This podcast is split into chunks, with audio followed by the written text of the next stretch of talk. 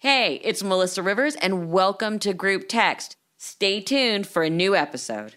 Hey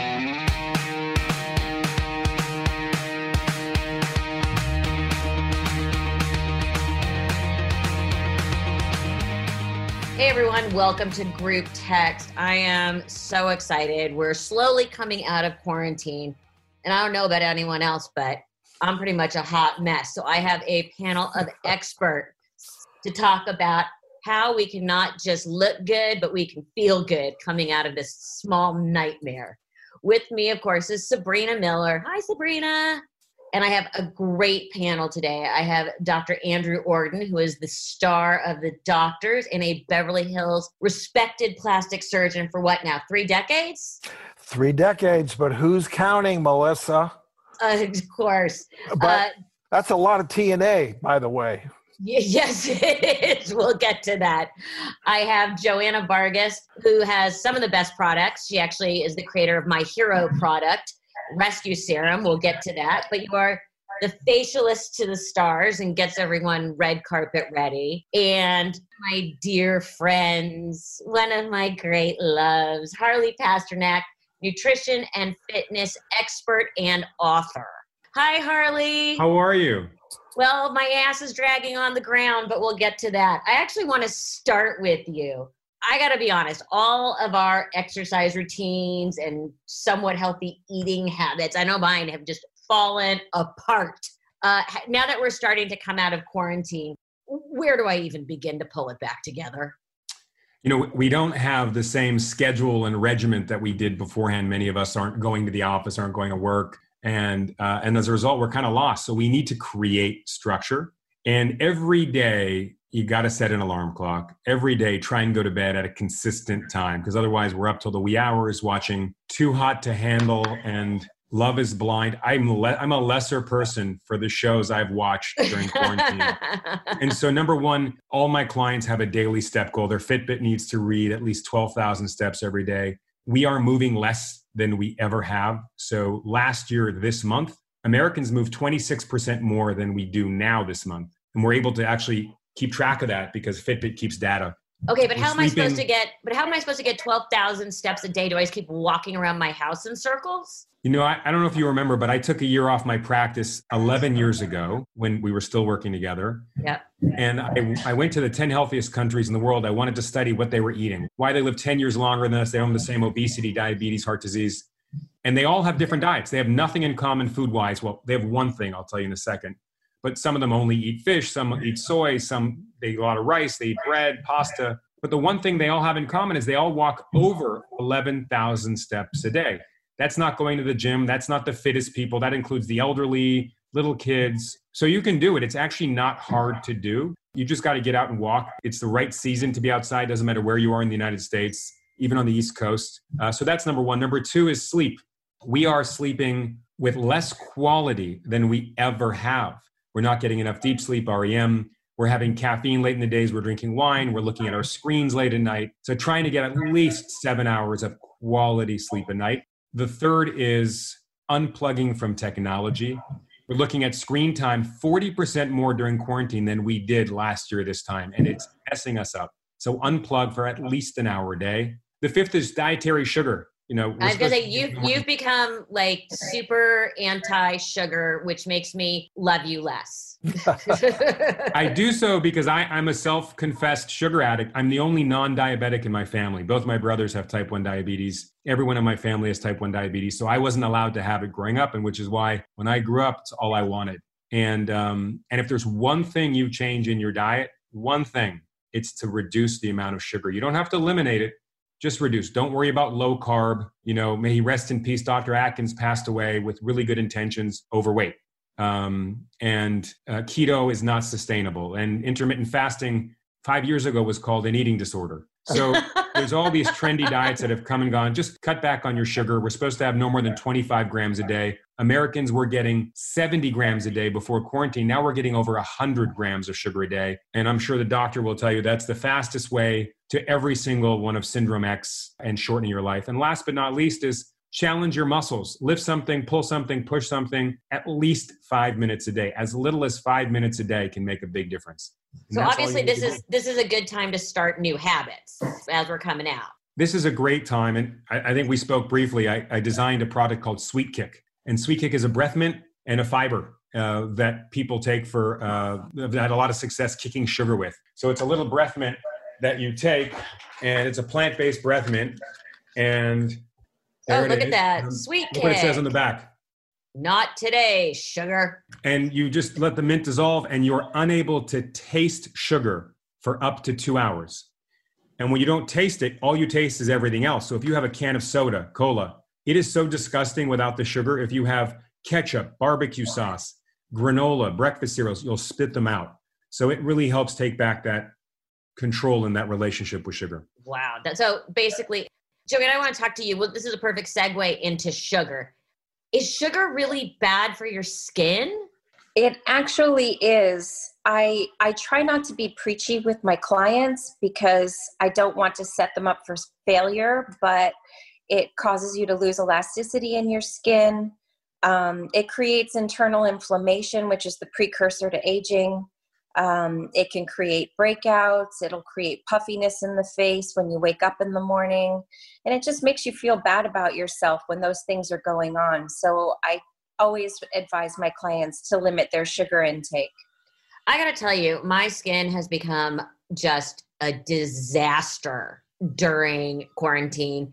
And yet I haven't changed my routine. If anything, I've been more diligent with it and tried to do things properly, like masks and this and that and the other that I usually never do. I actually have developed a lovely rash across my chin, which people are saying could be due to the masks. Yeah. What is going on? Is it stress? Stress definitely plays a factor. I mean, every client that I've spoken to during this time has expressed that they're going through massive levels of stress and just emotional highs and lows, depending on the day. And all of that leads to internal inflammation as well, which is going to come out in your skin. You kind of have to look at your skin as sort of a window into what's happening inside your body. So whatever you're seeing on the outside. And I have a rash. Really not a good thing for me to think about right now. Well, stress will come out in your skin. It really is just telling you what's going on and how to treat yourself differently during this time. I mean, how should I be properly cleansing my skin? Because, as I said, I'm not the first person I've talked to. Everyone is starting to have like rugs and rashes from when we go out, even as little as we might from these masks. Yeah. And I want to ask, what you're going to recommend, does it apply to all skin types? Yes, that's a great question. So I think traditional ideas about skin type, oily, dry, all of that stuff are really kind of old fashioned. And so what I look at when I create products or make recommendations, it's always based on what good nutrition for anybody's skin would be. So Melissa mentioned the Rescue Serum as being one of her favorite products. Vitamin C is something that no matter what kind of skin you have, no matter your skin tone or skin type, everybody needs a vitamin C product in their life, and that will in turn reduce inflammation on the surface of the skin. It'll protect you against cell mutation from the sun. So it's kind of a universal product in that sense. So we should start with just a really clean cleanser. What should be our minimum routine to get ourselves back on track? Minimally, I would say you have to spend time washing your face at night. Shockingly, a lot of people still don't wash their face before they go to sleep. Ew. And nighttime is your body's time to repair itself. So if you're not clean when you go to sleep, you're kind of robbing your body the opportunity to fully repair itself while you're at rest. So washing your face for a few minutes, getting the sunscreen off of the surface of the skin and out of your pores is really important.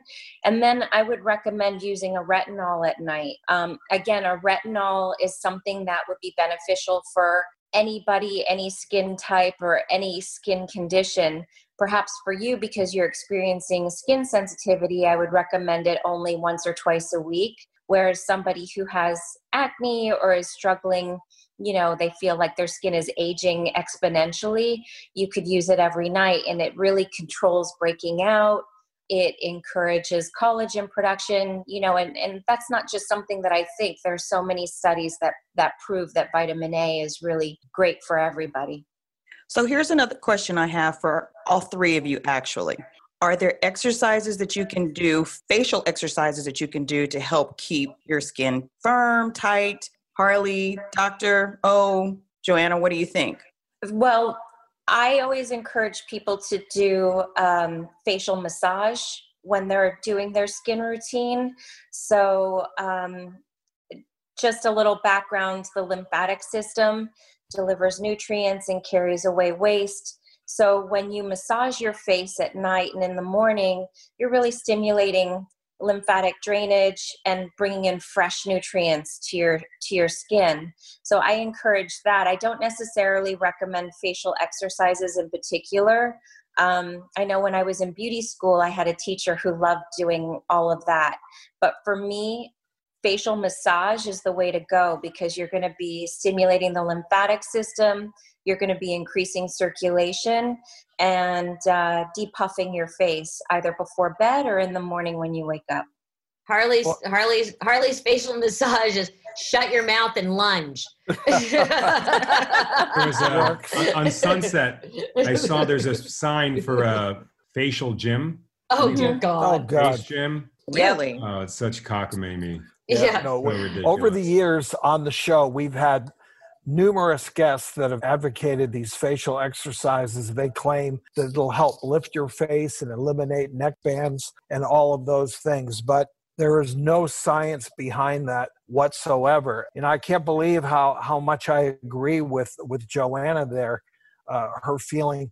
Anything you can do to improve circulation in your face, both the lymphatics and just fresh blood flow to your face. So exfoliating, gently rubbing, gentle massages to work the facial tissue will help as far as keeping it more youthful and just stimulating collagen and elastin, as Joanna alluded to.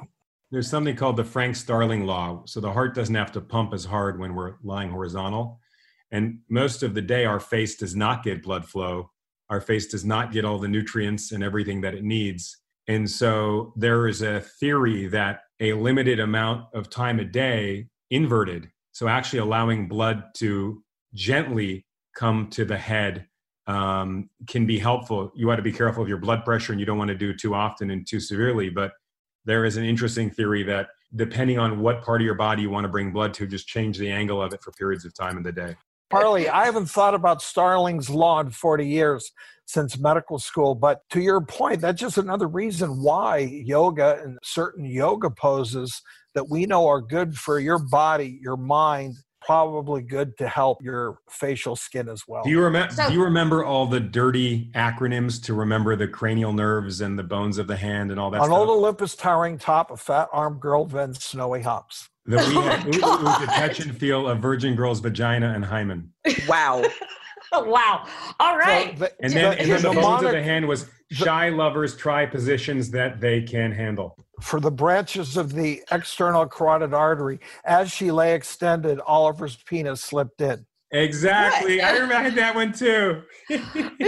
Oh, dear God. Doctor, as much as you've just taken us down a rabbit hole. This is like memory lane here.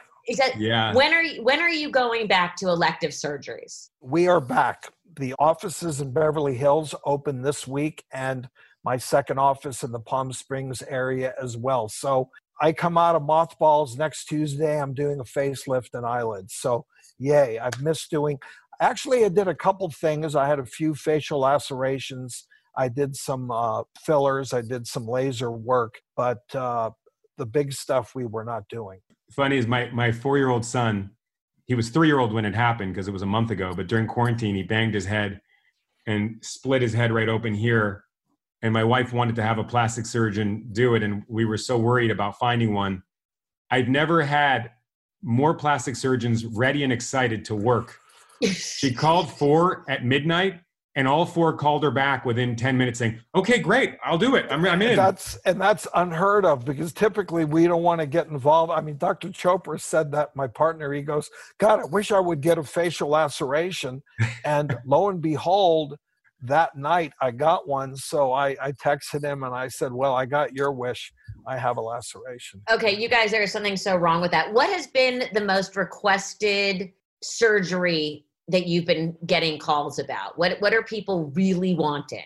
You know, interesting enough, Melissa, Dr. Chopra in particular, but our office, we're removing a lot of breast implants that a lot of women don't want those breast implants anymore. Some of them are claiming they have breast implant illness, that they have specific symptoms, just don't feel right.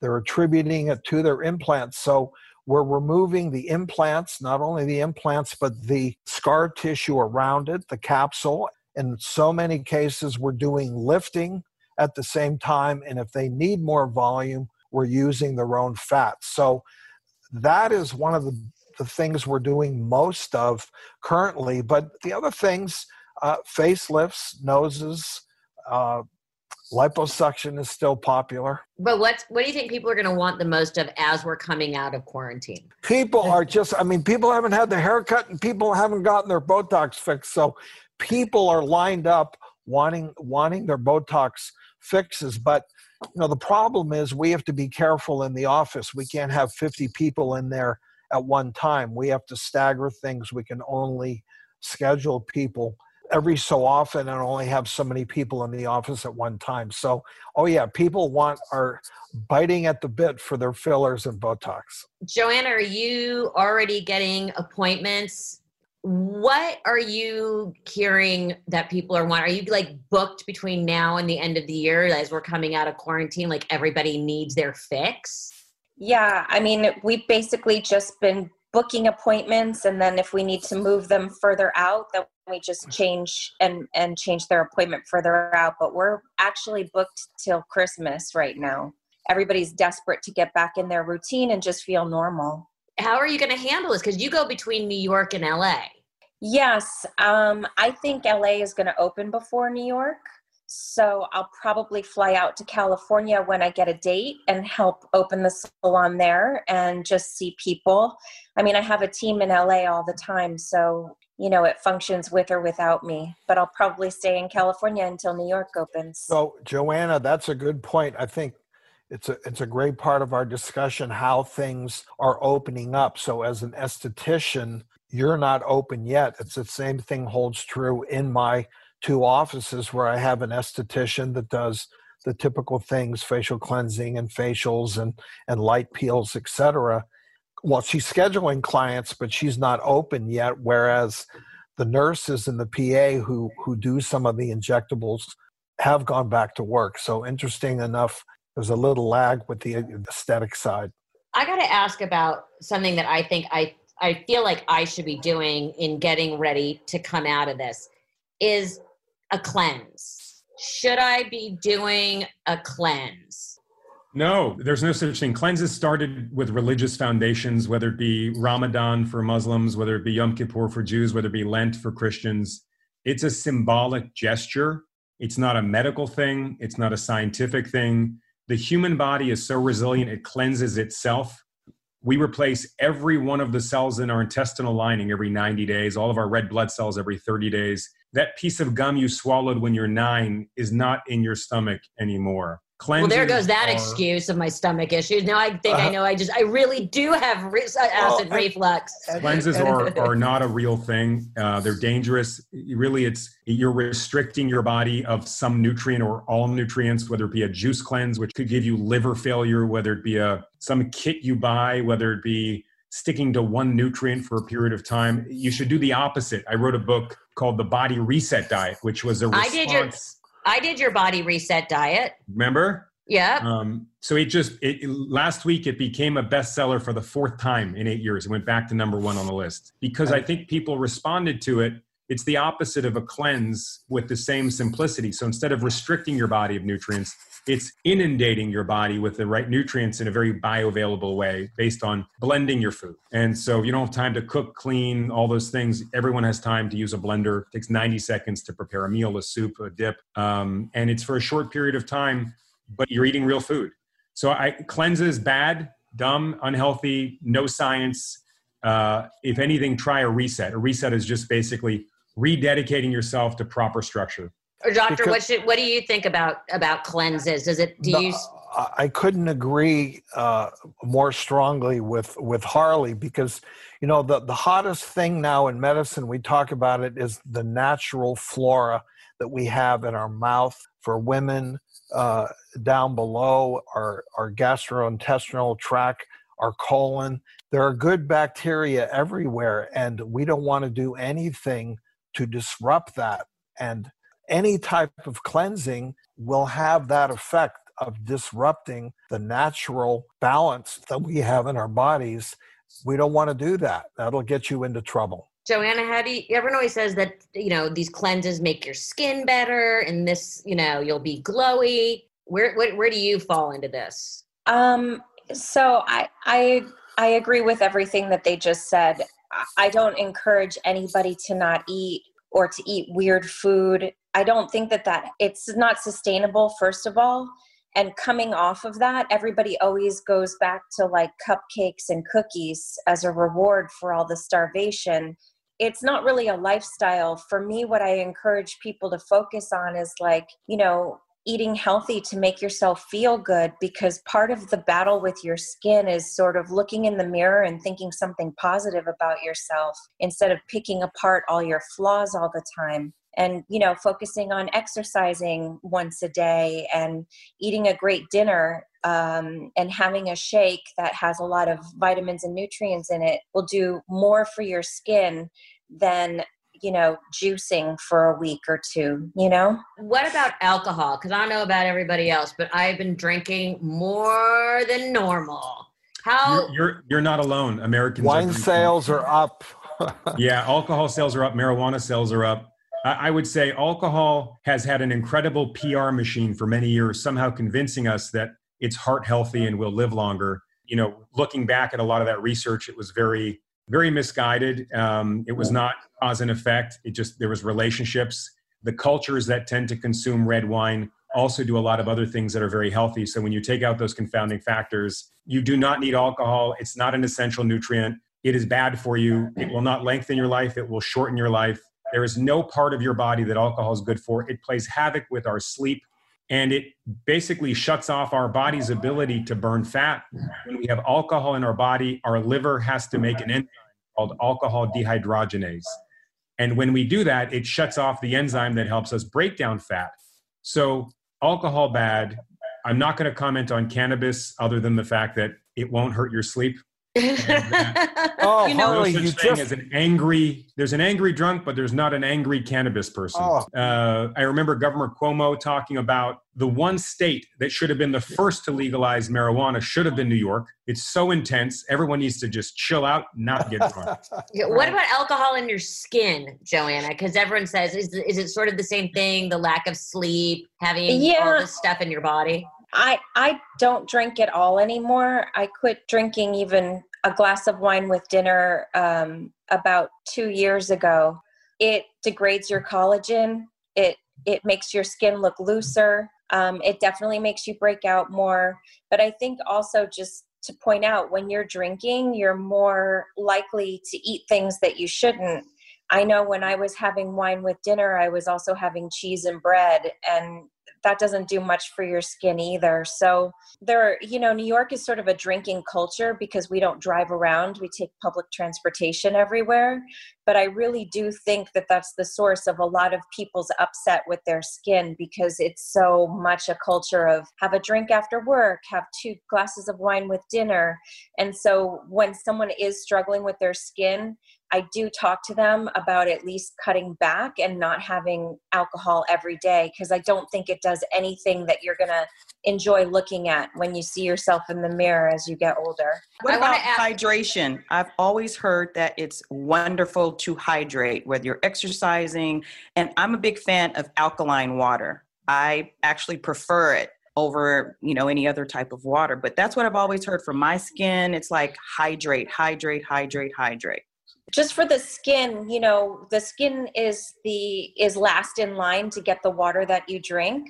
It is very healthy to drink water, and I'm I'm sure everybody has something to say about that. But skin-wise, even though it's great to drink water, you need to hydrate your skin through your skincare and through your routine. So one more thing about alkaline water. There's no such thing, really. The idea that you would have a water with a different pH that would actually affect your body positive in any way is not based in science. It's not going to happen. It's not going to happen, exactly. The body does not have a pH. Every part of the body is a different pH. The pH in your mouth, the pH in your stomach, our palms, our ears, everything has a different pH, and it has a different pH because it's supposed to. And the body has homeostasis, as the doctor will tell you. The body is so good at regulating itself from temperature, from pH, that when you drink anything, regardless of the pH, the acids in our stomach will neutralize whatever you drink. And so having a water that's slightly lower pH, higher pH, as soon as it goes into your stomach, it doesn't matter. It's been completely neutralized. It's like trying to stop a 777 airplane with a piece of Kleenex. It just doesn't matter. Well, so, good to know. That's good to know, because you hear all these different things, and I was really curious about that. Yeah, it's not a thing. pH water there is absolutely zero science whatsoever. They're not allowed to make claims, so you'll notice it doesn't make any claims on the bottle saying what it'll do for you. It just says pH. So Melissa, if we can get back to what is good and what is bad for our skin, and we touched originally that we know that sugar is bad, it's pro-inflammatory, it causes formation of free radicals, which break down the skin. Alcohol contains sugar. That's another reason why it has that effect on the skin. And we see people that have hard miles on them. And probably the biggest offender that's going to affect our skin in a bad way is unprotected exposure to the sun. So that's probably the number one thing we have to be vigilant about, is protecting ourselves, especially if you have that type of skin that does not tan, that burns easily. You need to protect, wear that sunscreen, reapply, sunglasses, all those good things. Number two, we've talked about sugar. We've talked about the sun, smoking. You can see a smoker's skin from a mile away. People that smoke, it has a horrible effect, not only causing wrinkles just from the act of smoking, but it ages the skin, as does prolonged excessive alcohol use. You see it on somebody's face. So just other reasons, motivation to everything in moderation. You'll feel better, but it'll also show on the outside. What about fat? Because everyone says as you get older, you need to keep more fat in your face. You make it longer. It's the old story. It's what, you do pick between your face and your ass. I mean, how do we get rid of the fat in our ass and still have nice fat in our face? Well, that's funny you mentioned that. We don't like to throw away fat. If we take fat from one part of the body, we like to put it back in your body, whether it be your face, your breast, your backside. Now, aging, three components. Things fall. Yes, they do. Sag. Yes, they do. Formation of lines. Yes, they do. Yes, they do. Finally, as we age, we lose volume in our face. Part of it is the amount of soft tissue goes away, but also it's a settling effect.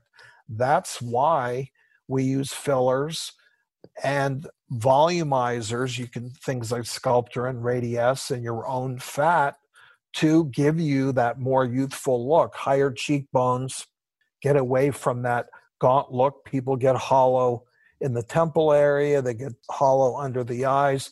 Those are all great spots to volumize using your own fat. Joanna, what products of yours should we be using to plump our skin? Or in general, how do we plump up our skin without necessarily having to do so much with injectables? Well, I would say using a retinol at night is important.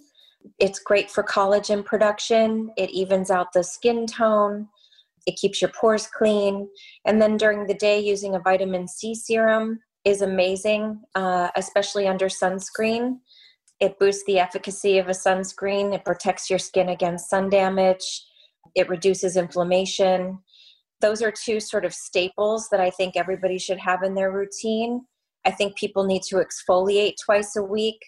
I like a combination of a physical and chemical exfoliant, meaning, you know, something that's scrubby, but also that you can leave on the skin that will exfoliate you, like an enzyme or a lactic acid.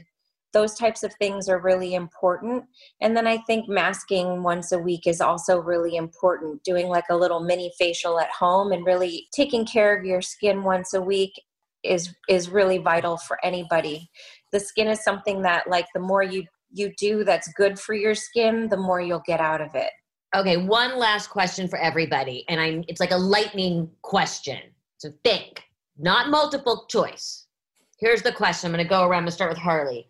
If we can only do one thing right now to make ourselves look good and feel good, what would it be? One. Sugar.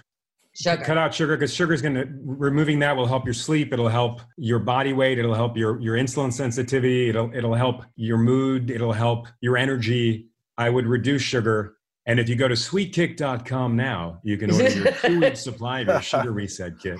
And also go and order your Harley Pasternak blender, which still, after 11 years of mine, is still working. Right? My Harley Pasternak blender. See? Okay, Joanna, what would be the one thing? If I could recommend one thing for your skin to make you look and feel better, it would be retinol. Retinol at night will assist your body's repair cycle. It will encourage collagen production, and it'll make you feel really happy about your skin. And shameless plug from me, your products are amazing. Okay, Dr. Ordon, one thing. Retinol was on my list. What I'm going to say is wear that sunscreen. Protect yourself from the sun. Apply that sunscreen. It's going to help reduce lines, wrinkles, sagging, brown spots, red spots, all of the above. And shameless plug for you. You're wonderful. You're amazing. And I love you. I miss you. I miss you too. Everyone, this has been fantastic. Thank you so, so much. Can't wait to have you all back again. Bye, everyone.